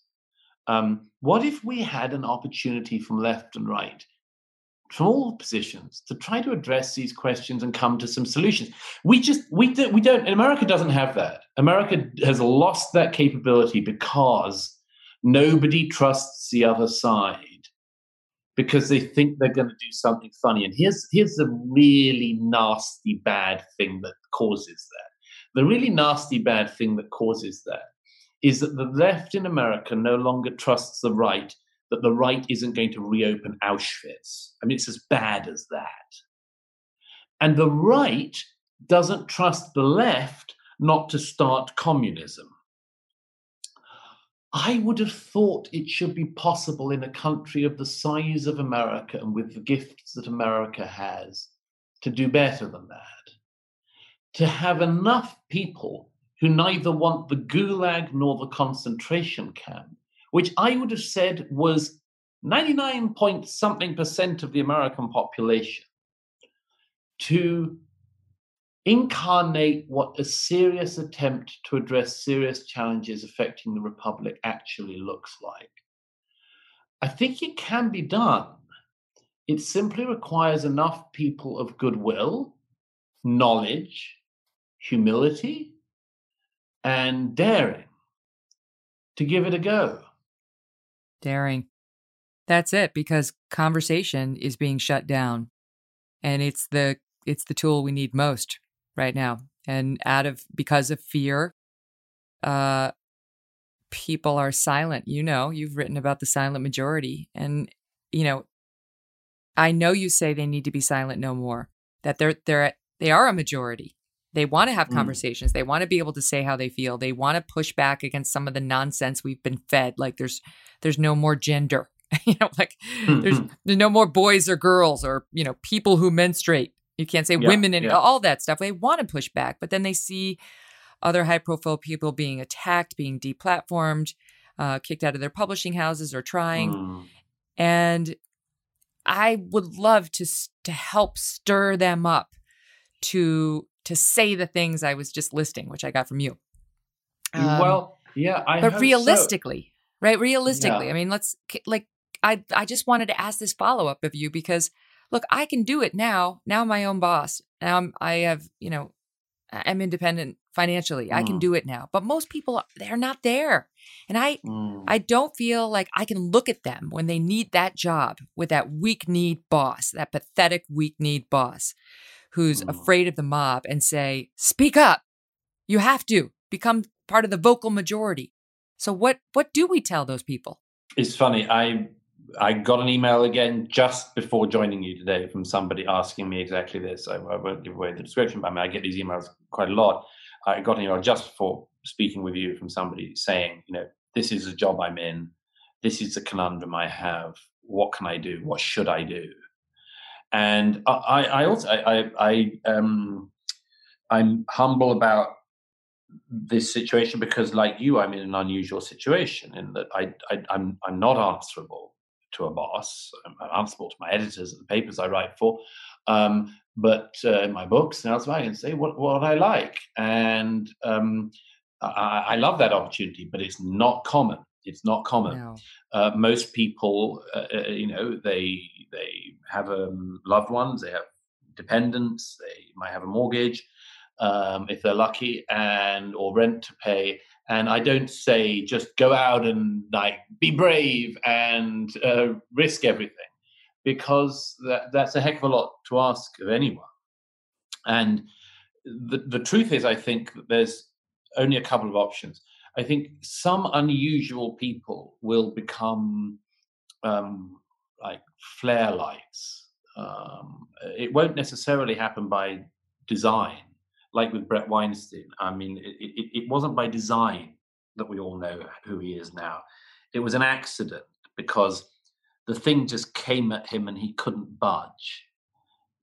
Uh, he wouldn't bend. He wouldn't wouldn't genuflect in front of it, and and so unusual people like that will be thrown up by the era. But not everyone can or will do that. And what I would urge such people do is to simply, in whatever way they can, in whatever small ways they can, without jeopardizing everything in their lives, um, uh, to make small steps towards truth. Um, you know, Václav Havel's wonderful phrase, you know, live in, try to live in truth, um, is is is just so important. It's it's the great the great insight of philosophers across the ages has been the significance of trying to live in truth. You know, Solzhenitsyn urges the same thing, and uh, and if if if you it's not it's not just by the way because truth is an abstract good in itself although i do believe that to be the case. It is that you will feel a freer and better person as a result of it um, because as i think i said on joe rogan it's very demoralizing to live your life with lies and i think the demoralization is a part of the whole thing the truth Mhm. is that we are all capable in our personal and professional lives of doing extraordinary things. Not all the time, nobody does all the time, but sometimes. And some people's extraordinary things will be an extraordinary encounter with another person, a discussion they didn't think they could ever have, airing a thought they didn't think they could air, and trying to see through the fog of lies around them, the fog of half truths and untruths that they're urged to say, seeing their way through that and feeling their way to the other side. And as I say, for most people, that will not include some extraordinary sort of running through the hail of bullets uh, um, act of bravery. For most people, it, it will just be conversations they will have with co-workers carefully, but honestly, and, and, and feeling your way in the circumstances you're in, having that conversation with people you know, um, your your loved ones is obviously a very good place to start. The opposite is um, is is we will, particularly in America, we will be caught in an a, a retributive cycle. I was speaking to a Russian friend the other day um, who pointed out that apparently there was a child who in America who who reported their parents for having been at the Capitol protests. Hmm. I hadn't I hadn't seen this. That reported their own parents, and of course his Russian friend said, "Well, well, this is what we were taught in the Soviet Union." You know, the the famous boy who some people dispute whether he actually existed or not, who who reports his parents uh, to authorities, uh, and who was made into a sort of hero. Um, we we really really don't want to enter societies like that. We want to be in societies where we can have differences out quietly. We can discuss with our loved ones. We can talk with our co workers. We can have disputes with our bosses. And we can do all of these things without fearing that at any moment the trap door opens underneath us and we go all the way to the bottom. If we live in that society, then we will become timorous, we will become enfeebled, we will live not even half lives. And I think we can all live better lives than that. But they start, they start from a position of knowing that the sort of life we should be living. And we should be living a life in which we can solve problems, in which we can share ideas, in which we can talk across boundaries, read across continents, and know that the world is an extraordinary amount of information and knowledge to acquire and not a set of traps waiting for us to fall, but an amazing set of opportunities that offer us the opportunity to do, do things that are endless. And we should be aiming for that. America, in particular, should be aiming for that to be solving things, to be doing things, to be growing things, to be showing a way, and to be inventing things that we'd never dreamt of. That's what Americans should be aiming for. Not this embittered trapdoor culture, which will get nobody anywhere other than the people who are so happy to see America fail. Mm-hmm. And to take rhetorical risks. I mean, you have you I know you've you've said this, but you what is the goal? To to die in your bed years from now saying no one ever criticized me. I managed yeah. to make it through unscathed. Yeah. No one ever called me the names. I never paid a price for speaking up or taking a stand. I avoided all the slings and arrows. right? I mean, who's who's got that as a goal? What whatever happened to strive valiantly? Exactly. Uh, strive valiantly. Recognize you'll make mistakes. Um, you know, I mean, what life is is only successes. You know, um, uh, everyone has failures because everyone fails at times. You know, and and and I I do think that we, we you know we. That, by the way, if I may say so, it, it, one of the worst signs in all of this is that comedians are coming under such flack. Like exactly. comedians, comedians like the court jester is so vital in a society because the comedian says things that are true even if you don't want to admit they're true. And uh, and I hated seeing comedians being come for in recent years. One of my, you know, the, the Pythons in the United Kingdom uh, w- were famous for being able to say things like in the life of Brian, which people couldn't say, but they knew to be true and knew to be funny. And it was funny because it was true. And if even the comedians um, can't can't talk, then then then nobody can. And I I I yes, this this this crucial thing. What is the life you would like to live? Um, is it this timorous life or is it something else? And you know, if I could just say so, there's a I just found it. I just got it up on my screen. Um, one of my great heroes, and I was starting off as a writer, as a journalist, is the late Oriana Fallaci. She was a, uh, uh, a difficult one, as I'm sure you know, um, possibly the the greatest interviewer of the late 20th century. Uh, in fact, she did herself out of a job by interviewing people so harshly that no one would submit to an interview from her. And she, I don't know what that's had, like. She, she, exactly. But she became a novelist uh, uh, uh, and a pretty good one. Um, anyhow, but she wrote she wrote a book about the Vietnam War, which she covered, called Nothing and Amen.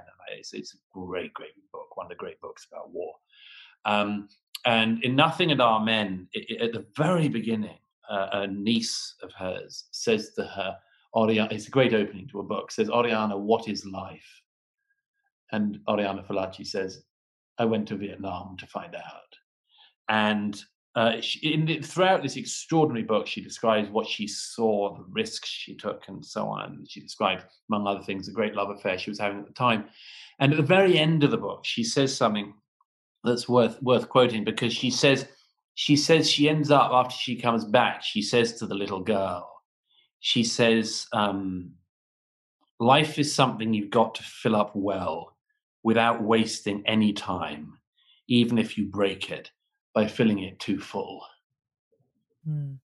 Now that's that's an aspiration. That's an answer. I'd rather people had that spirit in them than the cringing spirit of the age. But if I can say so, it's it's it's not enough that one simply calls on people to behave well or something. I think it's I think it's necessary for people to demonstrate that. This is why America has had four very bad years in many ways, because there has been a president who, as you know better than anyone, does does not behave well, does not behave graciously. I spoke with a friend some years ago who said to me, an American friend said, "Look, I'm trying to bring up a, I'm trying to bring up children at the moment, Douglas, and you know, he said, my, my eldest is a bit big for his age, and I have to tell him things like, look, just because you're bigger than the other boys in the class, you know, you mustn't use that as an advantage over them because it's it's chance, and you, you, you must make sure you don't throw your weight around. You know? And he said, Douglas, the problem is we have we have a president who does exactly the opposite of what I'm trying to teach my son to do. So that is a problem. But it's not a reason for everybody else in public life in America to also dispense with the hope that they can demonstrate how to behave well as well. And I think incrementally, if different people with a platform demonstrate even one virtue, I mean, if I can say so, and I, I'm not, I wasn't primed to say this, and I don't want to embarrass you, but I think your own behavior in recent years demonstrated such grace under fire that I think a lot of people will have learned from it. I think they will have observed it. I don't know if they say it very often, but I think it will have impacted a lot of people to know, for instance, that when you are assailed, you don't have to answer back by being worse than the people who assailed you, but by rising above it and by demonstrating grace and decency. These things don't get noted very often, and people don't like to note it about themselves, and they even don't like to note it about other people. But I think they are noteworthy. And if it happens enough, and if it's accumulated often enough, something can change. Well, thank you for saying that. I think about my kids, you know, and there's you can you can learn so many lessons as you go through life with your children and try to steer them in the right direction. And there was a situation with my now 11 year old a few years ago where he felt uncomfortable because students in the lunchroom were chanting something. It was an innocuous word, but in their world, it was a derogatory word. I don't remember, it was something silly. Um, and it was directed at one kid. And my son did not want to participate in this. but was feeling the peer pressure and genuinely didn't know what to do. You know, he wasn't mm-hmm. going to chant, but, you know, he also wasn't going to stand up and say, Stop that right now, fellow third graders, you know? So I felt for him. You know, he brought it up to me mm. and asked what what I thought he should have done. And we talked about how, yes, it would be wonderful if you could find the nerve to do that, right? To stand up and shut it down. But realistically, there's another option. And there's another option for all of us when the when the group pile-on takes place, when the bullying takes place, the social media, you know, just fire catches and someone's world is is almost destroyed. And that is to not pile on, Hmm. to not chant, to do something interruptive potentially. Maybe your tray falls off the table, or at, at, at a minimum, maybe you get up and you go to the bathroom and you're not a participant. And then you could round back, I told my son, and ask ask that boy if he wants to come over for a play date that day. Something Hmm.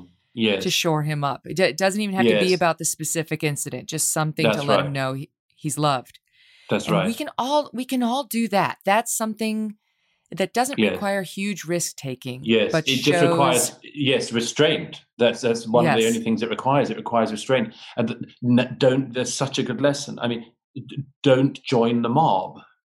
right? Don't join the mob. By the way, wh- why why don't you join them? I, I, I've said this a few times in recent years about not joining the mob. Perhaps I've never sa- said why. It's because you don't know what the mob's going to do.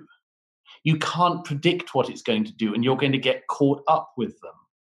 If Mm. you join the mob, the mob might break into the Capitol. And then you're one of the people who is in that mob. If you're in the online mob and you join in, you gain nothing from joining in, but you could have made the person who's been piled in on just that little bit worse. And you know, I watched this the other day when the when some people who were at the Capitol protests that turned into a riot um, uh, uh, were being put on no-fly lists, and there were people on the internet saying, "Ha ha!" I'm somebody somebody I know wrote, "I'm living for this at the moment." A video of a man at an airport completely distraught, saying, "Look what they're doing to us." I had no idea the specific situation of this man, but when a man is weeping in public at an airport, at, he's, he's just at the end of his he's at the end of his tether there Mhm, that's I like the that. most humiliation you can have at this point and he can't get home I, I don't know what involvement he had but i wouldn't glory in that moment and i saw people glorying in like i saw somebody i I, I met once who I don't know well, but who got a little bit caught up in the Me Too thing and was humiliated for a period. And I saw him piling in on this, and I thought I didn't say anything because I just decided not to. But I thought, you know, I thought, wow, you know, a few years ago when the mob was coming for you, you loathed it, and yet here you Mhm. are, here you are, just saying, you know, like really happy to join the mob again, and Mhm. and we all see it we all have the opportunity. Every day there's a headline somewhere that there's or there's a comment somewhere someone's made that is today's thing you can pile on. You can just not you can raise your eyes above the screen. You can look out into the world. You can spend time with a loved one. You can read a book. You can do absolutely anything. You can think. You can do nothing for a moment. Anything is better than joining the mob because because it's true that we are wired as human beings to get into an us and them situation all the time. But the instinct to do that is so strong in the current era with social media and much more. The instinct is so strong, and the, the price we think we pay is so small.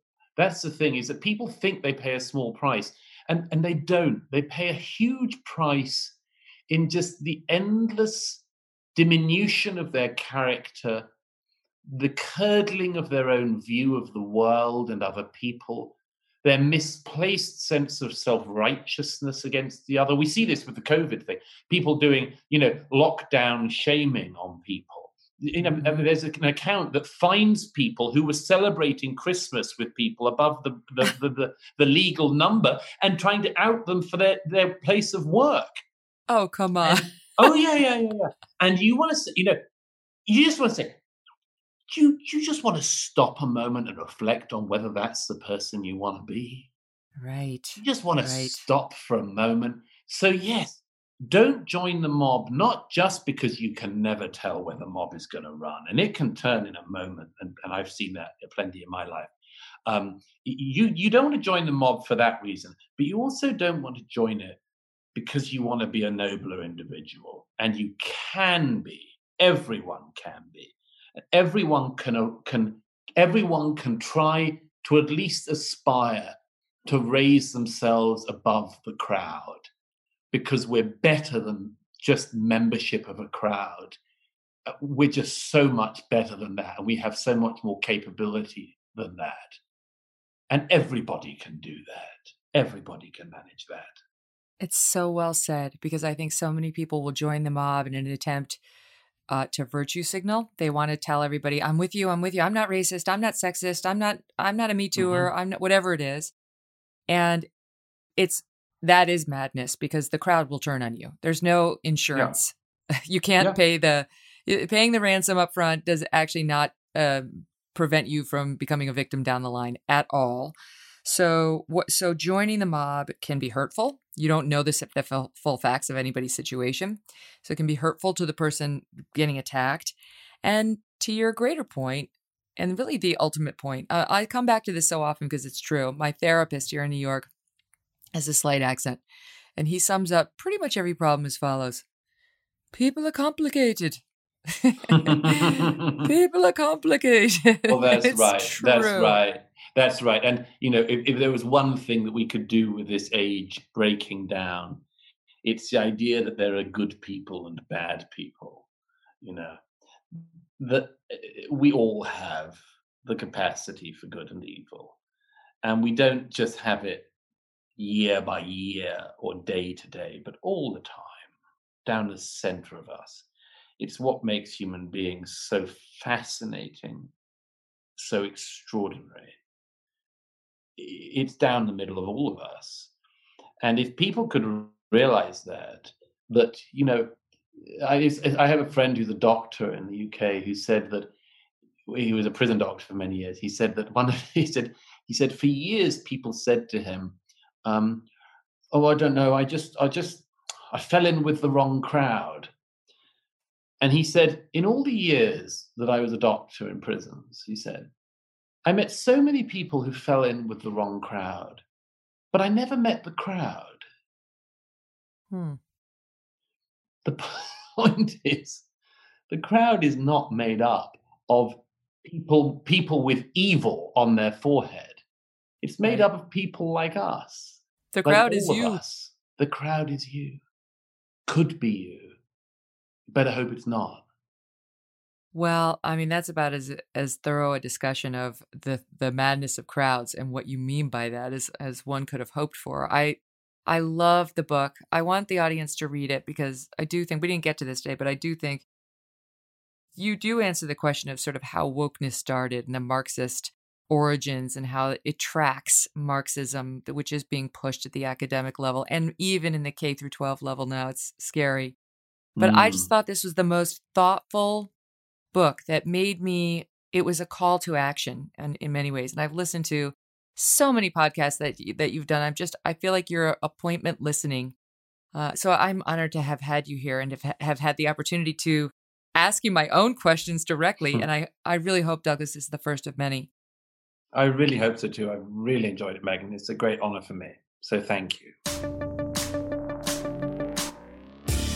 How smart is he?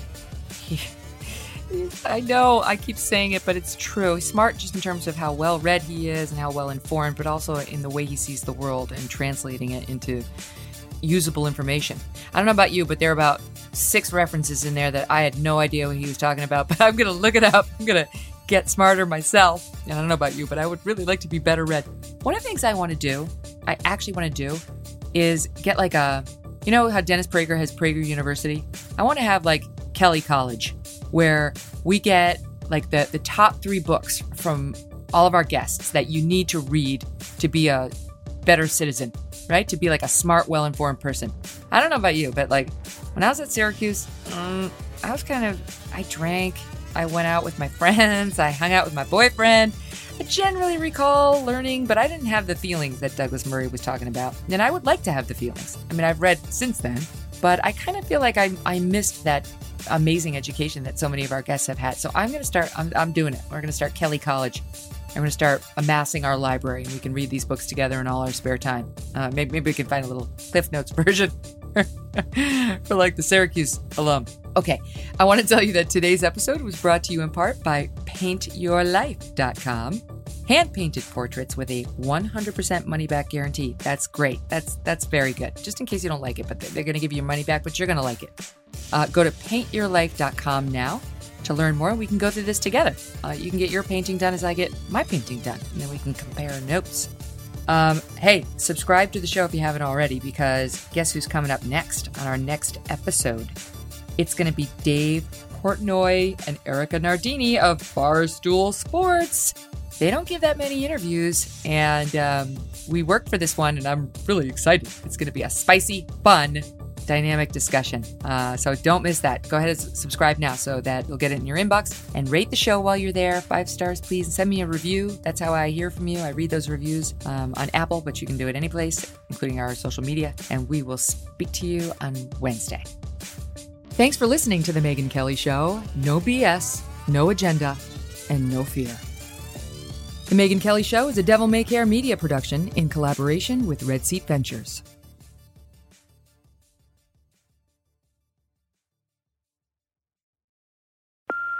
Hey, Mom. First things first, thank you.